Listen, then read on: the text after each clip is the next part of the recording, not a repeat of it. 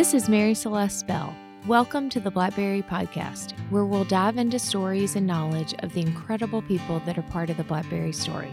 You'll hear from longtime friends, amazing visiting personalities, and our own inspired team members.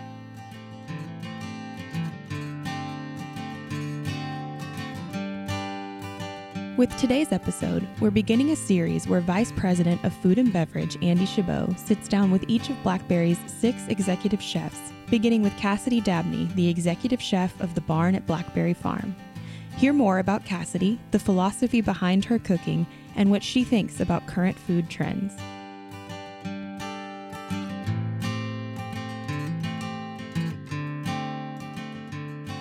Hello, I'm Andy Chabot, and I'm excited to be kicking off an interview series in which I get the chance to sit down with each of Blackberry's executive chefs.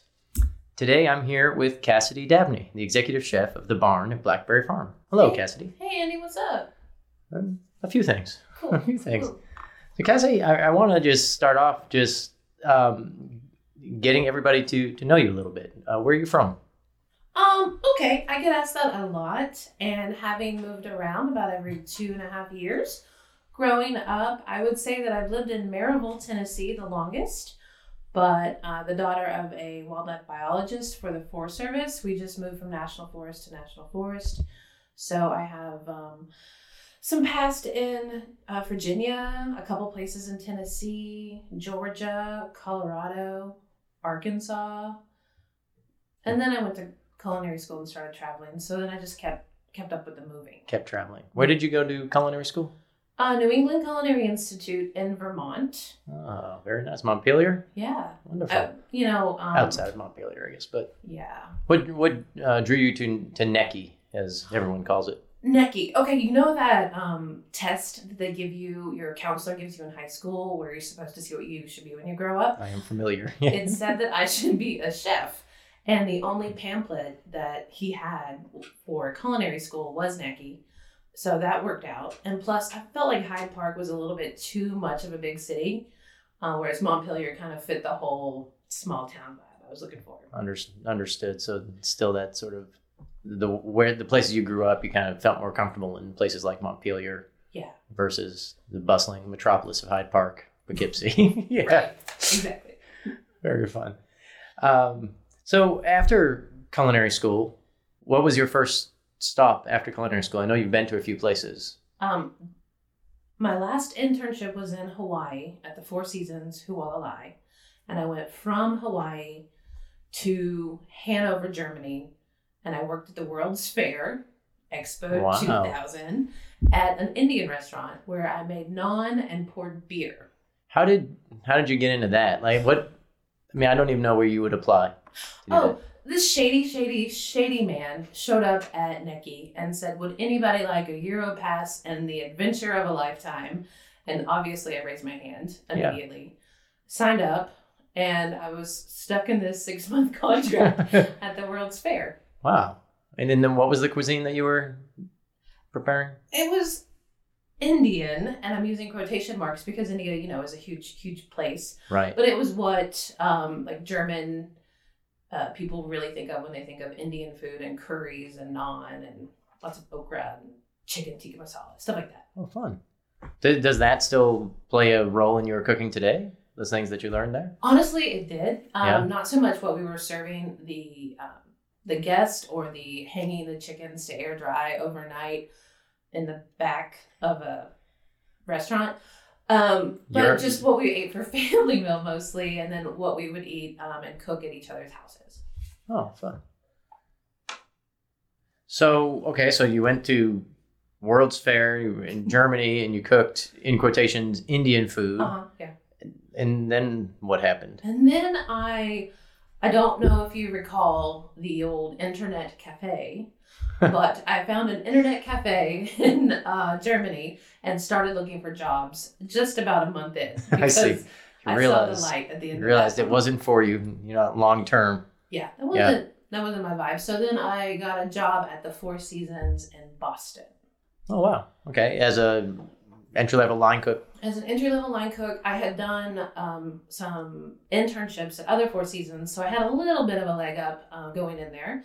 And I worked at this restaurant called Aujourd'hui, And, and that's a Four Seasons the restaurant, Four Seasons in Boston, and it was, you know, classical French. classic French, the year 2000, fine dining, Understood. all the bells and whistles and quenelles and things. So that was that was definitely a learning moment. I learned more in those four years than I think I did in all of culinary school. Really? As far as how to cook or about kitchen culture or what did all you learn? All of the above. Yeah. Kitchen culture, how to cook, um, how to keep your mouth shut, yeah. how to keep your head down, how to focus, how to hustle, how to stay clean.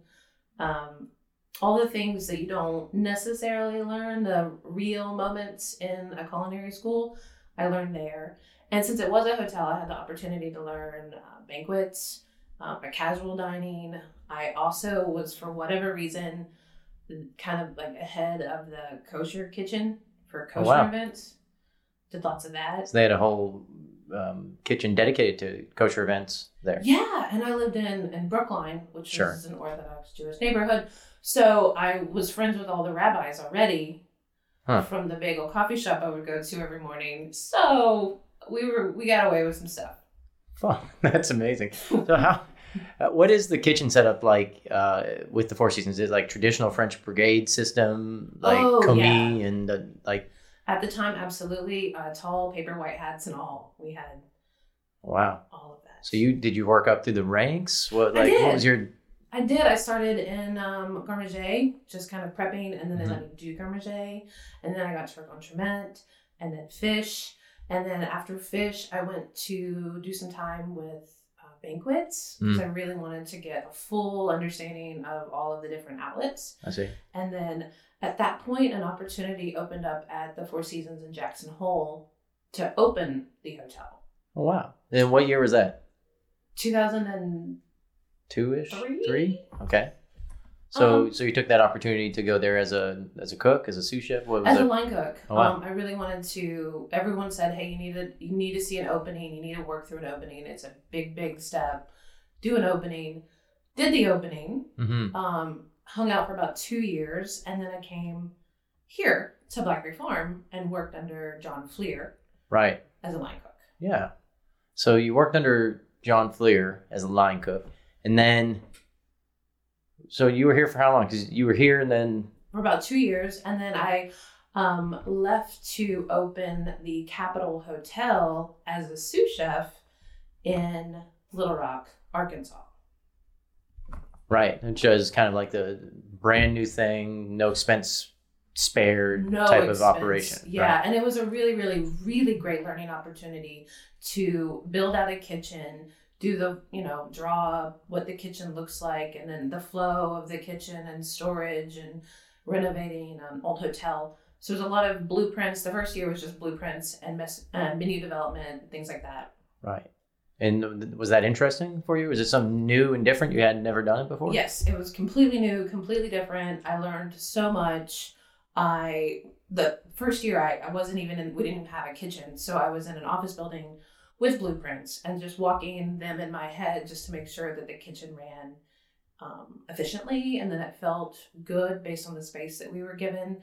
And then also just traveling all over Arkansas and meeting all of these wonderful producers and farmers and collecting this kind of thick book of where to eat in Arkansas.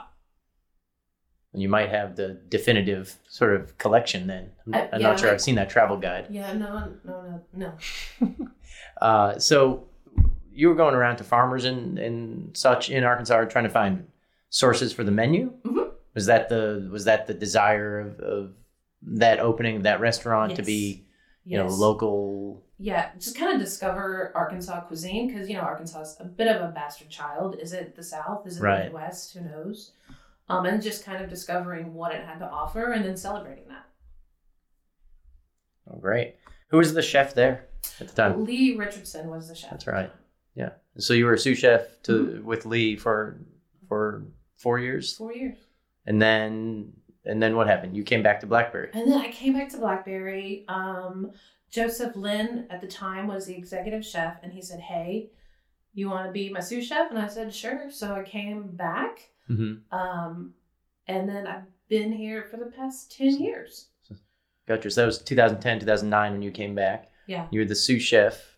Um, and then Joseph left to open his own restaurant, Yeah. and, and you stepped in the role of executive chef. Yeah. About time. five years ago. Wow, congratulations on that. Uh, so when you stepped into that role, what was the cuisine like, and, and how did you feel?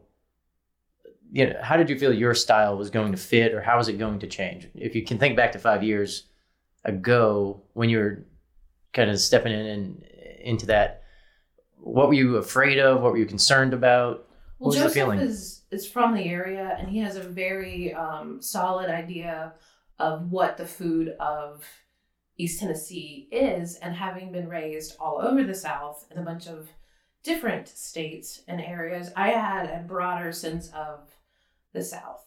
And having lived in very rural places and being from a family of hunters, um, we've always had this really fierce connection to the land Mm. and what it had to offer. And I really wanted to just dive into that and incorporate a little bit more of my experiences and then more of the farm onto the menu. Understood. Do you think, um, maybe I should back up a little bit. What do you think Southern food is?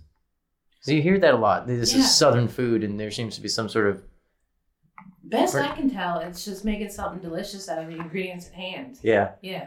Well, it's sort of an interesting, you know, just thought process because you hear that a lot, and then you also hear um, like farm to table, you know, as a as a food style, um, and, and it's something that actually I sometimes I, I get maybe frustrated about, perhaps because I hear it so much as a catchphrase, Yeah. you know, and I'm sure you do. You It's, interview it's a people, cliche at this point, I think. yeah, because I guess what I I mean, what is good food if it's not farm to table or or field to table or Right. what have you. But why do you think that term even became a term? It was I'm sure people were just sitting around drinking some beers and they were like, oh, yeah, that one. Yeah. Farm to table. That sounds good. well, it almost seems like to me like it wasn't a thing, or or I, I don't know. I, I've just always wondered about that and why people. I know we we get a lot of like you know new cooks or people that want to come and, and work here and they're really excited about farm to table, um, and it makes me wonder what's happening in the wide world of of food and wine. Yeah, uh, like you know, I went to Montpelier because Yeah. it was a small town, and I came here because it was a small town. And small towns just have that you're eating local kind of vibe. Wonderful. I want to touch on the garden at Blackberry Farm. Um, how do you and, and your chefs and, and, and the cooks you work with, how do you interact with the garden itself here? We watch them leave for the evening. All of the, The, garden the team. garden team. Yeah, Okay. and then we will hop on a golf cart and then go down there and just walk the roads and see what's happening and what we we might ask them for the next day or hopefully am inspired by whatever we see and the garden is a huge inspiration for us it just i mean you we tried a dish today Mhm. that was completely inspired by things that um, i harvested yesterday What do you think? Um, where, where do people get their conceptions incorrect, or, or what are the misconceptions people have about you know a, a restaurant with a garden, um, and maybe you know to follow up? How do you think other restaurants could could do it or do it better? Um, I'm, I'm always intrigued because I mean there's a limit to what you know you yeah, can do. I mean, we certainly use everything the garden has to offer, but that isn't enough to cover um, our needs as a restaurant. We are a pretty busy restaurant, and we're never going to produce. Well, I can't say never, but currently we're not producing enough product to get us through um, a year. right. Of course, we have like overabundance um, a few times throughout the year, and, and that definitely pushes us to preserve and, and keep those flavors in our larder. But we also have this opportunity to support other local farms, and I think that is is huge. Is finding a relationship with your local farmers, supporting them, and then also getting really great ingredients at the same time. And I suppose just by by doing that, you make food of of the place. Mm-hmm. you know, and, and you can't help but think it's Southern food if, if you're in the South, I guess, doing that. Um, how do you des- how do you describe your cuisine in, in your words? Um, I like to say that it's yummy. Yummy's good. Yummy. Uh, I'm normally like, is that delicious? Is my first thing, and then also my first question is, is it delicious when I'm making something? And then the second question is, does it make sense for here? And then the third question would be, but would the guests like it? You know, you can make something that you think is cool as heck because you've been cooking for 20 years and you're looking for something, you're like grasping at straws. But will a guest pick up the fact that you put, you know, embers into Yeah. uh, something and then ground up some things and then sprinkled it on top? Or are they going to really, really like that you seared the fish perfectly and it's delicious? Right. It's a little is the juice worth the squeeze? Is the juice worth the squeeze? And then finding the balance in keeping it interesting for me and the chef team, and then also keeping it approachable enough that the guests really, really um, like it. Yeah. That kind of brings into another just question I had in that um, you've worked a lot in hotels. And you, obviously, you currently work in, in a great restaurant within a great hotel. Um, what what are the challenges that that brings, and then what are the you know what are the pros to that also? Challenges are you can't get too chefy or weird, which is fine by me because if I I wouldn't want to sit down and eat it, then I'm not going to serve it. If that makes Right. sense. And when you have a hotel, you have a lot of different personalities. They're staying for multiple days. The rotating menu is probably the biggest challenge because we don't want the guests to see the same menu for the duration of their stay. So we have three days of different menus, which is a lot of dishes. It's 48 dishes on rotation at any given time. So forty eight dishes. How does that break down? Because each night the menu has has Four salads, four mids, uh, seven entrees, um, Seven entrees. little secret snacks that people don't know about, an amuse, and then desserts. And then you have three different versions of that menu every season.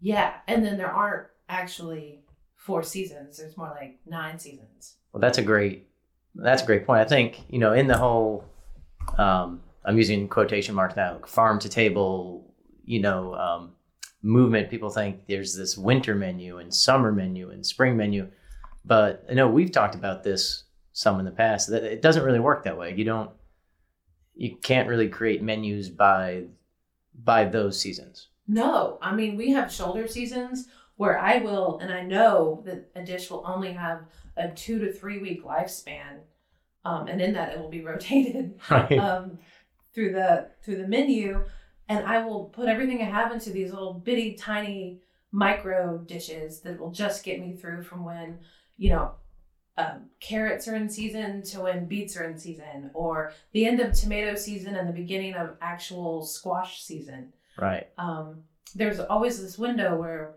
neither of them are good, uh, so you have to come up with something else.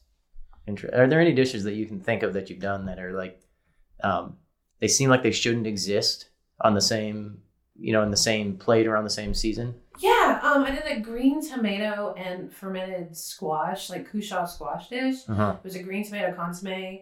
Um, and then people just don't really think tomatoes and hard And hard squash, fall squashes. But they're they're happening at the same time, but you have to use the green tomato because the tomatoes aren't ripening anymore. And then you have to ferment the squash because it's not also not ripe. It's a, also a green uh, squash that hasn't cured. So you have these two things that just aren't right, and then you have to make you it have right to together. use some some preparation to, Yeah. to get there. Uh, you mentioned earlier preserving.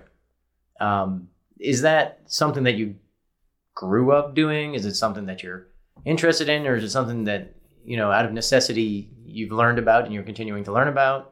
all of the above. Yeah. Um, we grew up with uh, lots of gardening and canning. Um, not really allowed to have a whole lot of toys moving around, but we would always take those damn green beans wherever we were, um, which is great. Um, so we definitely grew up canning and preserving and also freezing. We always had freezers because, again, Especially hunting, hunting. family, Yeah. you have to have preservation for that. And then when you get here and the garden brings 12 bushels of tomatoes, you better find a way to get those tomatoes used because they're precious Right. and you can't you can't waste them. So we definitely both. Both. Both. Well, what are some of your favorite things that you've preserved? Peppers. I've been having a lot of fun with peppers, and I know that you sometimes hate that because of the wine. I I Yeah, find them challenging Yeah. at times, but We but got the second largest seller in the country. Come on. we can we we find a way around it for sure. Yes. But peppers have been great and finding different ways to preserve them, pickle them, and make Calabrian like chili, um, dehydrating them, freezing them. We've got a lot of different. I've been having fun with peppers. Yeah. You made an amazing harissa that I really like personally, like and it it's great with wine. Interesting. what are you excited about you right now in food? This moment. This moment. Well, because of my garden trip yesterday, I'm super into turnips. Also, I grew two at home, which is pretty impressive to just grow those two since I planted maybe 30 and only two came up. That's I'm glad that you got such a harvest. We we I didn't think at home we planted more than two, and that seems to be all that grew. Oh, good Um, for you. yes. Way to be a show off. Yeah, but I did notice you've been gardening this year. Yes. Is that new for you? Have you Again, grown, moving around? You probably didn't. we, garden a we grew up actually uh, had gardens. We would Yeah. put up, you know, a garden Yeah. wherever we were, even if it was just for a couple of years. Um, so definitely had a garden growing up. My family's big into gardening, and my past two birthdays, I asked for raised beds for my birthday. Yes, So now I have two pretty big raised beds, and they're super productive. Yeah. That's great. It is neat to um, to see, you know, and cauliflower and things that. Uh, do you do you find that once you've grown some things yourself, you, you get a little more excited about those ingredients to Oh. use them, or Uh, absolutely. And then also, my neighbors have never seen like cauliflower growing or broccoli. I think a lot of people have never seen those two things or Brussels Yeah. sprouts either, and they're like, oh my god. Yeah. So Right. then you know you just take a your knife and you're like, here's your head of cauliflower. Let me know what you make with it, and you get to share. Because I mean, I could stop eating cauliflower. I've had enough so far this year. Um, but it's nice to grow your own things. And then um, I did a seed saving project with some tomatoes that I introduced to John and Mike in the garden a couple of years ago. And since I don't grow any other tomatoes, I can keep the the seed stock going. Um, You say you so you save the seeds? yeah, um, the Hazel Scots from Arkansas. I've been Oh, okay. seed saving those, and then also sharing and seed swapping those with a lot of people for other seeds or uh, seedlings. You get Really? into this weird, nerdy rabbit hole of other gardeners in the community, and then people will just be like, "Let's have some wine and swap some seeds," or "Let's have some wine and share some seedlings." Al- always involves wine. That's good. Wine. Yeah, I'm, I'm for that. there's reason to drink wine. like yeah i mean it gives you a so going back a little bit when you went to jackson hole Mhm. And everyone was telling you you need to open a hotel you need to open a hotel and open a kitchen. Did you find that that was an experience that you needed? So i hear that from a lot of people and and i, I wonder personally is that an experience that you found fulfilling or? I think yes, in that I always say keep your hips loose um, in the kitchen. and what's where's that come from? Um, kayaking, so I kayak, and then when I first started doing a little bit harder water, like Uh-huh. a little bit more rapids and stuff, the the the lesson I got from everyone was keep your hips loose. Because if you just kind of go with the flow and keep your hips loose and don't fight the current, you'll flip over less. um, which is ideal when you're in a little boat. So keep your hips loose, kind of go with the flow, and then be able to pivot and change and then learn from that. And like you can learn what worked and what didn't work.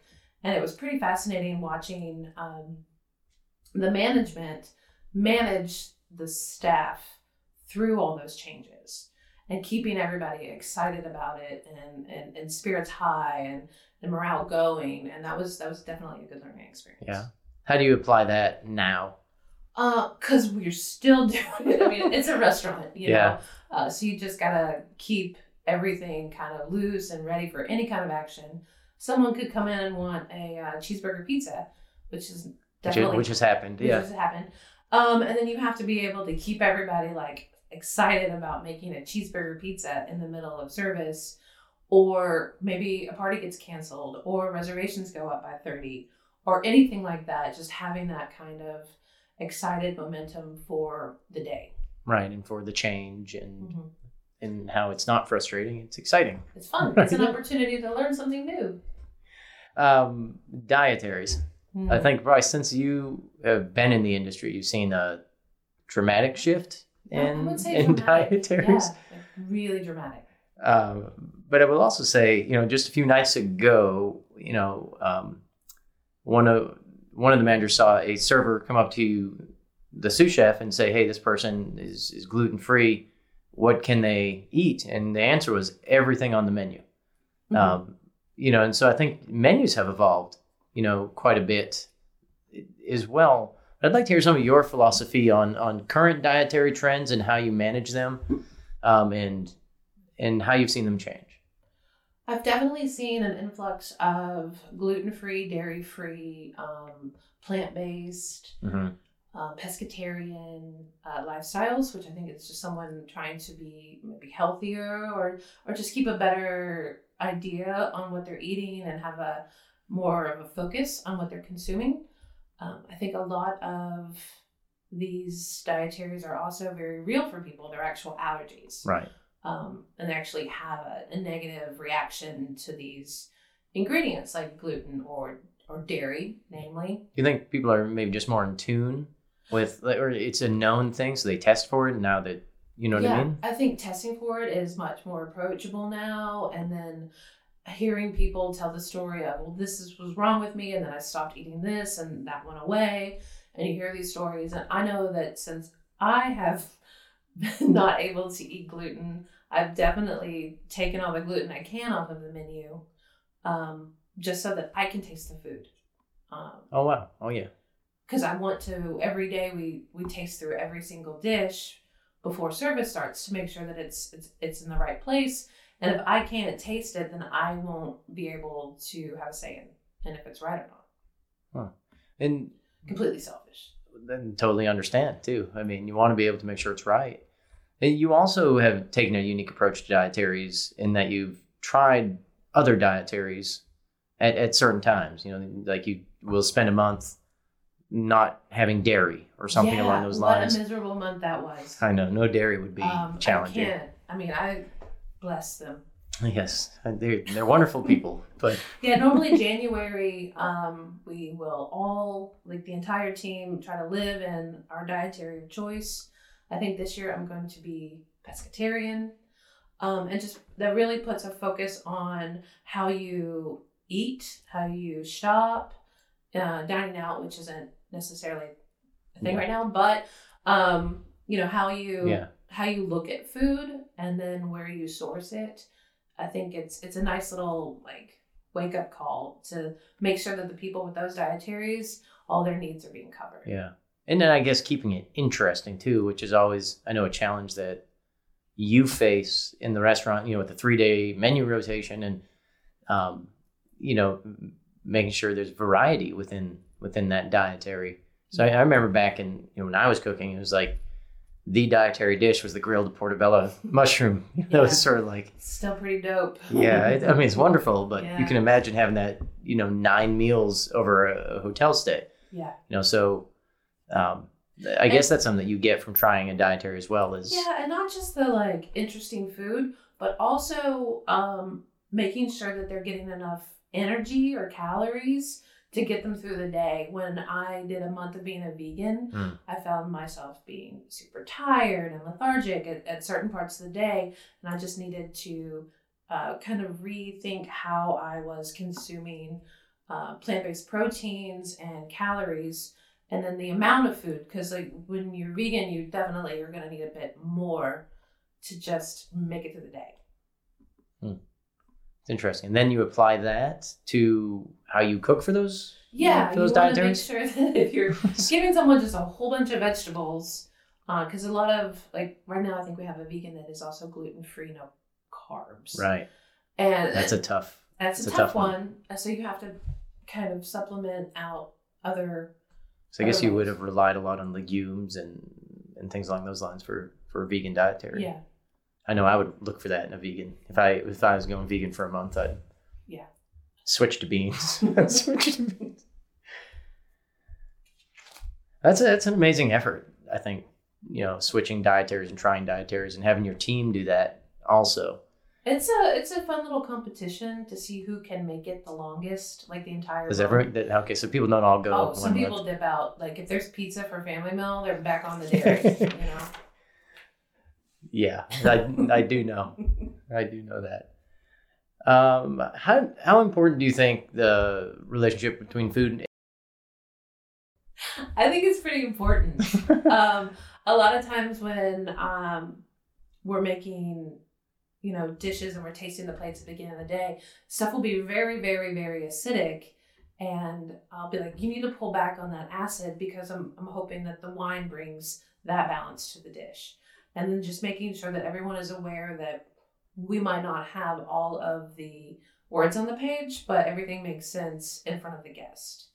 Does that make sense? I think so because I mean there's an experience going on, you know, in the dining room beyond when the food leaves, you know, the kitchen. Yeah. Um, and I know here we have a lot of obviously a lot of wine. It plays a it plays a role, um, and I, I think your food is is very wine, you know, friendly. Um, I think we all joke a little bit sometimes that it's very white wine, you know, friendly, Yeah. which which is perfectly fine. Um, but it seems like the acidity in white wine often is is the balancing, you know, Yeah. counterpoint to some of the food. What do you think the the future of uh, food is right now of dining?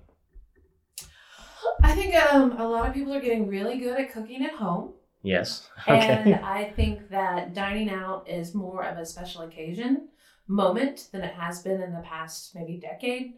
Because I think for the past decade, people have really been relying on um, restaurants for almost all of the meals of the day. right. And now they're cooking so much more at home. And it, dining out feels more special occasion. Um, and having those kind of sit down, tasting, not even tasting many moments, but longer sitting around a table, being served food that you don't have to do the dishes yeah, for. yeah, yeah. It's it's a bit more um, it's a bit more special. Yeah.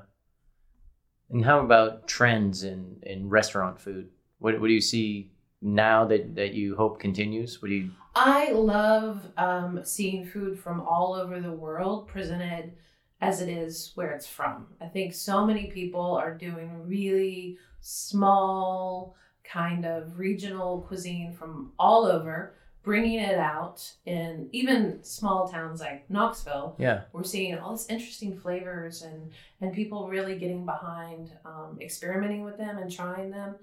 And I like the excitement that's happening. What are, what are some trends in dining and food that you would you would like to see discontinue in the near in the near future? There must be some things that that you'd like to stop seeing. Um, yeah, I think there isn't enough originality right now in restaurants.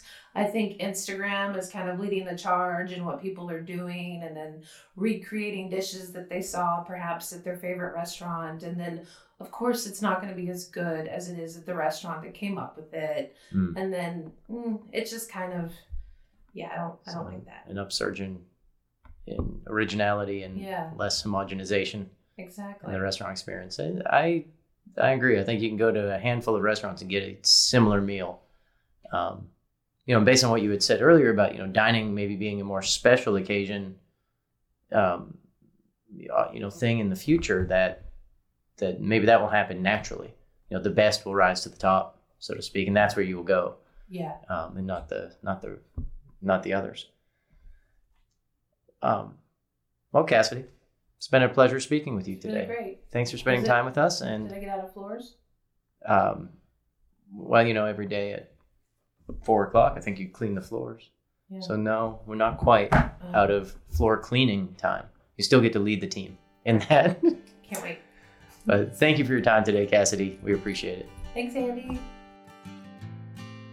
Thank you for listening to the Blackberry Podcast. Continue following the journey wherever you subscribe. Thank you to our guests, interviewers, and audience. dive into more stories, videos, photos, and podcast episodes on theblackberrymagazine.com.